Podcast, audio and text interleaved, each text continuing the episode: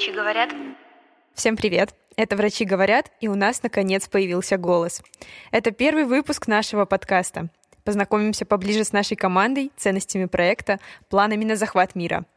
Меня зовут Аня, я пиар-специалист, а если точнее, многорукий многоног. Меня вы можете видеть в сторис аккаунта «Врачи говорят», и давайте познакомимся с тем, кто придумал идею этого проекта. Наш босс, основатель Евгений. Добрый день. Жень, расскажи, как э, тебе пришла идея создать проект, с чего, в принципе, это все началось? Ну, эта идея имела накопительный эффект. То есть э, я сначала получал много негативного опыта э, в плане общения, работая в приемном отделении одной из городской больниц Санкт-Петербурга, я точно им получал представление и учился, смотрел, как делать не надо никогда. А потом я уже закончив вуз, я состоял в Фейсбуке в группе международных докторов, и там один индийский врач написал, что я езжу по заброшенным деревням, где врач бывает раз в год, и это, собственно, я. И кто хочет, типа, приезжайте. Я ему написал, говорю, типа, а можно я приеду? Он такой, ну, как хочешь, собственно. Хочешь, можешь приехать. И я приехал, мы с ним ездили по, э, по деревням. И как это выглядело? Это был такой маленький, маленький закуток. Э, примерно 300 человек каждый день. И кто-то рожал, кто-то умирал. Все это было в одном месте. И единственное, благодаря чему он э, умело всем этим манипулировал, это то, что он с людьми очень круто общался. Он им объяснял, что их ждет, что их точно не ждет. Он выявлял их ожидания. Он э, находил для каждого слова, хотя люди были с очень плохим образованием, с полным непониманием каких-то медицинских аспектов, и он точно умел им э, все сказать так, чтобы они поняли, чтобы, они, чтобы у них не было каких-то завышенных ожиданий, чтобы они точно понимали, что с ними происходит. Круто. Это очень интересный опыт. Мне кажется, да, тут и... есть чему поучиться. И получается, что вот э, имея негативный опыт и позитивный опыт, э, это вот как-то выросло в, в все транслировалось в энергию, создать что-то самому и что-то попробовать здесь изменить вместе с врачами попробовать разобраться в наших особенностях, да, потому что культурных особенностей никто не отменял. Понятно, что американские международные гайдлайны это круто, здорово, хорошо, современно, модно, молодежно, но все равно есть какие-то наши культурные аспекты, в которых нужно... Которые должны учитываться, наверное, в построении да, этой коммуникации. Да, да, да, да, да.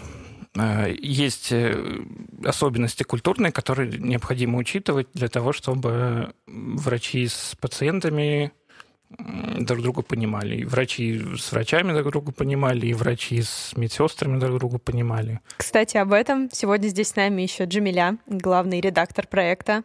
Джамиля, привет. Расскажи немного о своем опыте общения. А, да, всем привет, я всех вас приветствую. А, как Аня сказала, меня зовут Джамиля, я главный редактор проекта, и моя медицинская практика началась с детской реанимации. Наша реанимация была единственной в городе токсикологической, и к нам привозили детей, которые там случайно выпили оставленные лекарства или все, что стояло под раковиной, какие-нибудь чистящие средства. Также к нам привозили подростков с алкогольной или наркотической интоксикацией, или когда они, скажем так, пили очень много лекарств. И к последним было очень э, такое пренебрежительное отношение. Иногда это показывалось открыто. Я человек достаточно эмпатичный, и мне было их очень жаль, потому что я понимала, что, скорее всего, они не могли, возможно, пережить э, какую-нибудь ситуацию, которая делала им больно, или они не знали, как правильно обратить внимание родителей на себя. Мне хотелось их поддержать, и я понимала, что фразы все будет хорошо, не переживай, у тебя обязательно все получится, не расстраивайся, они ну, не особо помогают в таких э, моментах. и я начала изучать, э, как правильно выражать поддержку, как с ними договариваться. И, если честно, потом эти навыки я еще применяла с начальством, добивалась своего. Вот. Это тоже важно. Да. И хочу сказать, что это стоит потраченного времени, потому что ты начинаешь э, лучше понимать своего собеседника. Можешь э, по невербалике увидеть, что он там нервничает, что ему некомфортно, или замечаешь какие-нибудь э, манипуляторские фразы. И буквально недавно я узнала совершенно случайно о проекте. Мне очень сильно понравилась идея, и я считаю, что это очень актуально для всех медицинских работников. Круто. Здорово, что ты и сама изначально погрузилась в эту сферу. Расскажи немножко о том, как ты начала изучать э, принципы общения. Может быть, с чего вот это твое самообразование началось? Вообще, я начала смотреть видео на YouTube от а, психологов, а потом уже сама начала заниматься психотерапией и так, в общем-то, я узнала, как можно правильно поддерживать человека, чтобы люди чувствовали себя не одинокими в их проблеме, что они всегда знали, что есть э, какой-то человек, который разделяет их чувства и их понимает. А это очень важно в сложных ситуациях. Угу. Еще с нами Игнат, э, спикер нашего проекта. Игнат, привет! Расскажи, с чего начался твой опыт общения? Да, всех приветствую. Я врач-терапевт, кардиолог. Меня зовут Игнат Рученко. И вопрос общения для меня стоял еще с тех лет, когда я учился в высшем учебном заведении. Вот так уж получилось, что я учился на военного врача, и изначально я носил военную форму и был военным, и принципиальное отличие, которое я поначалу не сразу понимал, но понял его в дальнейшем, это в том, что мы жили все вместе друг с другом. Обычно, когда студенты ругаются друг с другом или не могут найти какой-то общий язык, они понимают, что занятия закончились, они разъехались каждый по своим домам, а у военнослужащих такой опции нет, и им приходится жить вместе, вместе учиться, вместе решать какие-то свои дела. И, собственно говоря, это наталкивает на то, что периодически приходится все равно находить общий язык, находить точки соприкосновения, взаимодействия, э, в каких-то ситуациях сглаживать углы, чтобы адекватно общаться между собой по-товарищески, потому что вам вместе жить, учиться и достаточно долгое время. Это вот первый такой момент, когда я понял, что общение — это очень важная составляющая, которой надо учиться, тем более если вы находитесь не в, в свободных условиях, в которых находится военнослужащий, потому что военная служба это все-таки элемент определенной несвободы, скажем так. Вот. И что касается дальше, когда я уже постигал клиническую медицину на старших курсах, я стал больше ходить на дежурство, больше общаться с больными, точно так же как и Евгений, подрабатывал в больнице и там видел элементы некорректного общения как врачей между собой, так и врачей с пациентами. И, конечно, это навевало на определенные мысли. Благо, что э, в академии, где я учился, были учителя, которые могли мне донести важность этого общения, и они многому меня научили.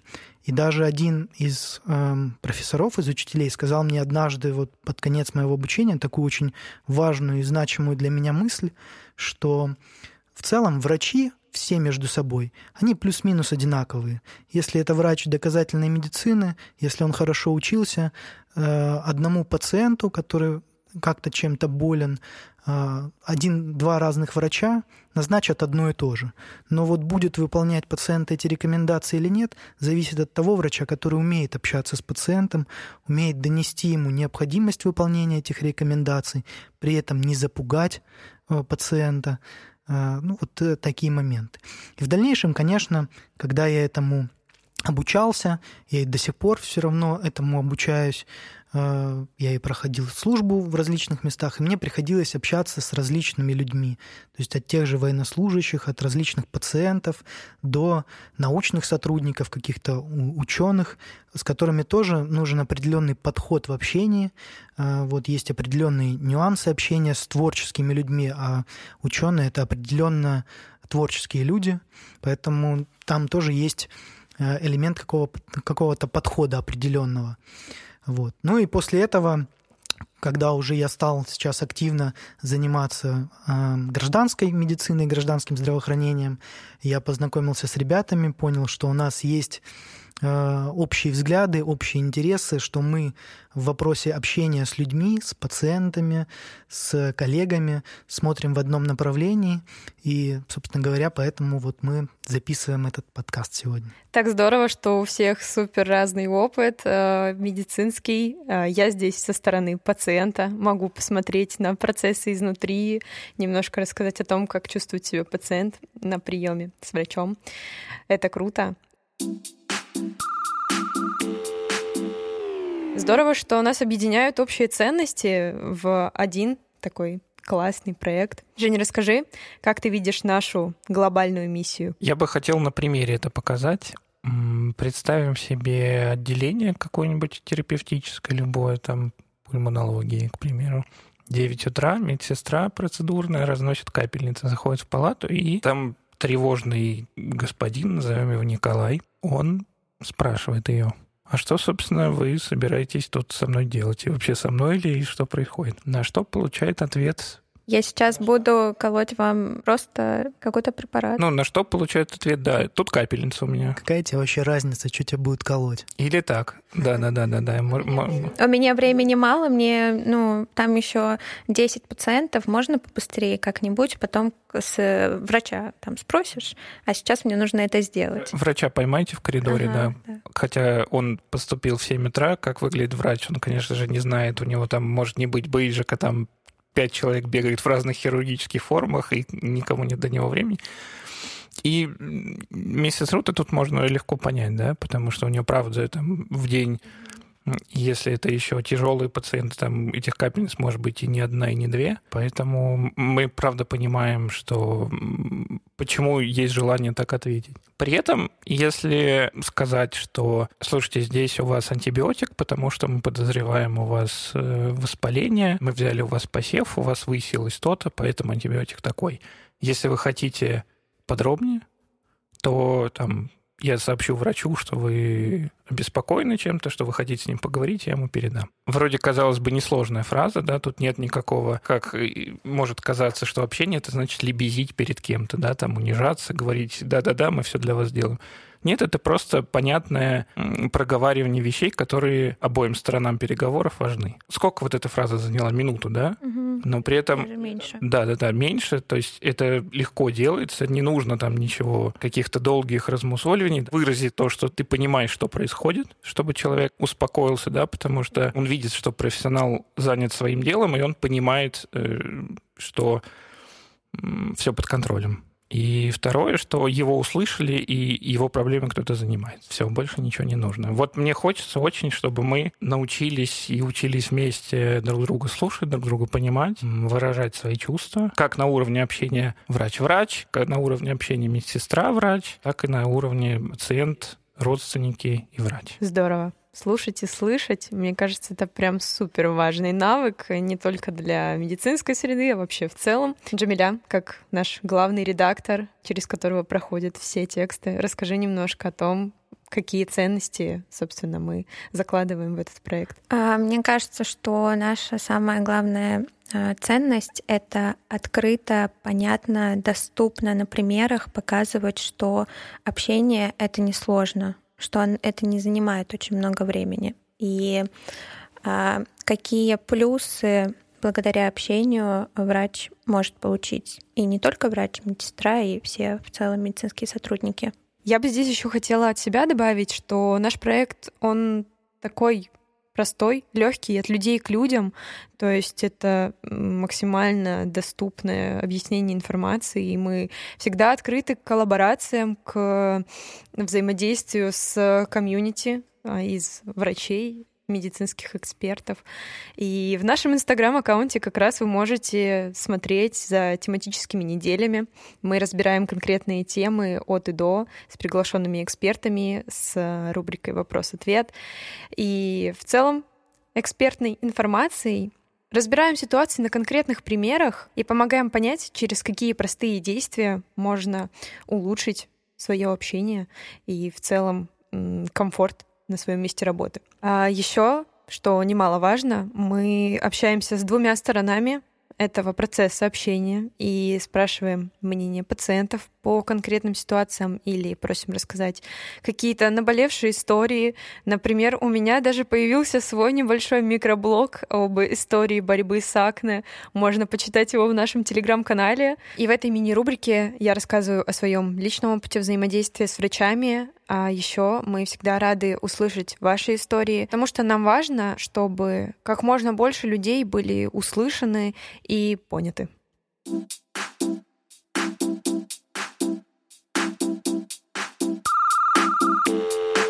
Врачи говорят. А теперь мы хотели бы немножко поделиться с вами планами, нашими планами на развитие проекта, чем мы, собственно, хотим быть полезны этому миру и Джамиля, поделись своими мыслями. Я хочу рассказать про наш э, глобальный план. Это э, открыть офлайн школу во многих городах России, где врачи всех специальностей, в том числе и медсестры, научились реагировать и правильно отвечать на агрессию так, чтобы конфликт не разрастался, говорить о своих чувствах пациенту, также чтобы они знали про разное поведение при сообщении плохих новостей и правильно отвечали на все эти реакции. Допустим, когда матери сообщаешь о том, что у ее ребенка диафрагмальная грыжа, она может заплакать или резко встать и уйти, или начать обвинять врача во всех грехах. А, на данный момент мы готовим онлайн-курс, но об этом расскажет подробнее Игнат. Да, поскольку и я, и Евгений, поскольку мы оба врачи,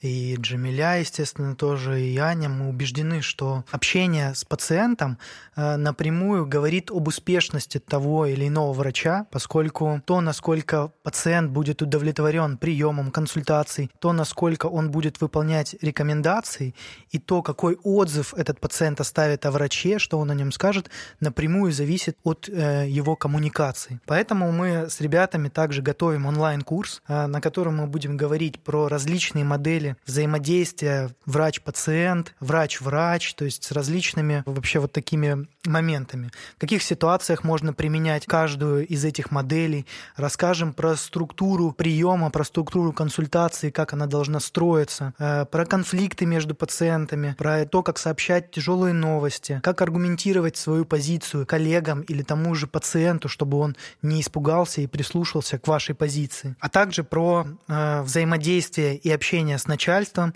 И вообще в целом эти навыки пригодятся в обычной жизни, допустим, в пекарне, как вежливо попросить э, поменять хлеб хлеб на свежий.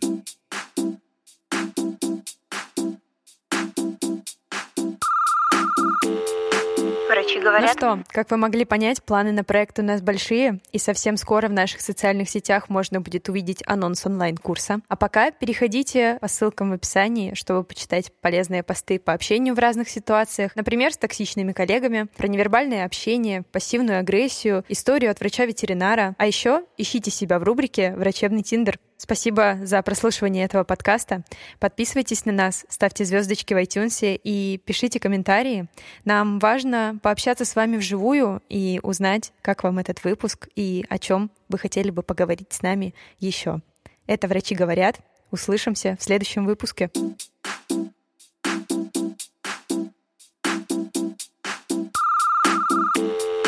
Врачи говорят.